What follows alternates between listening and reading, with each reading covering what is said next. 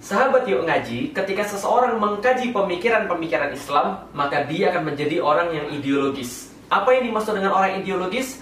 Orang yang ideologis adalah mereka berjalan dalam koridor yang tertentu, dalam kerangka yang tertentu, dan mereka memiliki semangat dan energi yang tidak habis-habis untuk memperjuangkan yang mereka miliki, ide yang mereka emban. Itulah Islam. Islam. Ketika memutar jasad di dalam diri seseorang maka dia akan menjadi sebuah koridor, sebuah kerangka. Layaknya sebuah kereta api yang berjalan di atas rel yang tidak akan mungkin berubah dan melenceng dari relnya. Dan layaknya uh, kereta api yang dia memiliki gerbong yang menarik atau mendorongnya yang menjadi energi yang tidak habis-habis. Itulah orang yang memperjuangkan Islam pemikiran yang terinstal pada diri seseorang. Dan itu yang coba kita tuangkan dalam buku Islam Rahmatan Lil Alamin Assalamualaikum warahmatullahi wabarakatuh.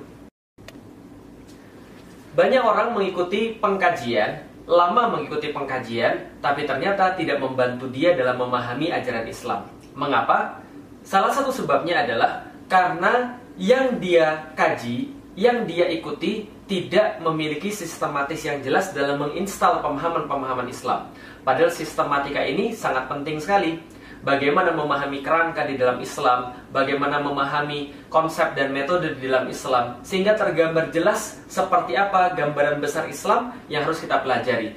Ketika kita sudah melakukan itu, insya Allah melakukan yang lain akan lebih mudah. Dan semuanya sudah kita sampaikan di dalam buku Islam Rahmatan Lil Alamin, bagaimana mempelajari Islam dengan sistematika yang insya Allah saya jalankan selama ini dan terbukti berhasil buat saya dan bisa jadi juga berhasil buat teman-teman sekalian.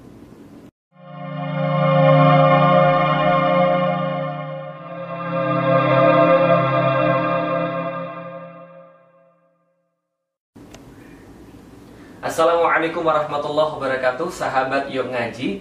Ketika kita mengatakan yuk ngaji Maka yang terpikir pada orang adalah Mengaji Al-Quran Membaca Al-Quran. Padahal sebenarnya Ngaji tidak selalu harus berarti Mengaji Al-Quran Atau membaca Al-Quran. Tapi kata ngaji berasal dari kata kaji Yaitu adalah mengkaji Atau mempelajari meneliti, meneliti pemikiran-pemikiran Islam, sakofah-sakofah Islam, lalu kita internalisasi di dalam diri kita sehingga aktivitas-aktivitas kita dipengaruhi oleh ajaran-ajaran Islam atau pemikiran-pemikiran Islam. Dan ketika itu terjadi, maka itulah keberhasilan mengkaji Islam. Karena itulah Yuk Ngaji membuat buku Islam Rahmatan Lil Alamin.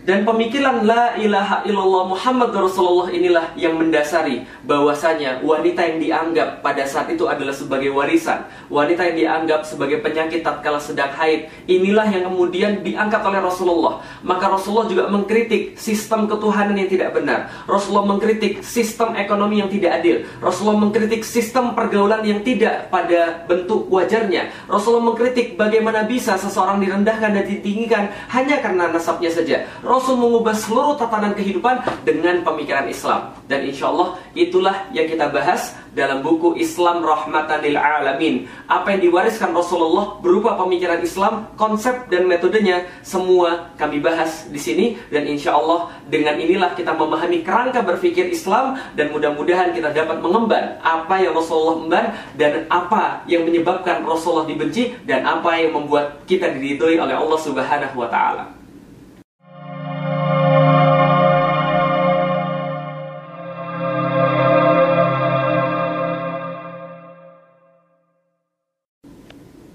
Assalamualaikum warahmatullahi wabarakatuh. Sahabat-sahabat sekalian Rasulullah Muhammad Sallallahu Alaihi Wasallam adalah orang yang sangat dihormati Sangat disayangi oleh kaumnya Dan memiliki kedudukan yang mulia Sebelum beliau diutus menjadi seorang nabi dan rasul.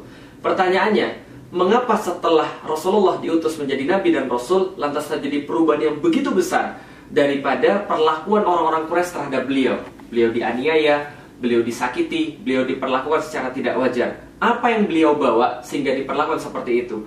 Seandainya beliau hanya mengajarkan akhlak saja, hanya mengajarkan bahasa Arab saja, atau hanya mengajarkan cara berpakaian saja seperti bersorban atau berjubah, akankah beliau dibenci seperti itu? Tentu tidak. Ada sesuatu yang lain yang beliau bawa yang membuat beliau diperlakukan seperti itu, yaitu adalah pemikiran Islam dan akidah Islam yang terkandung dalam kalimat La ilaha illallah Muhammadur Rasulullah.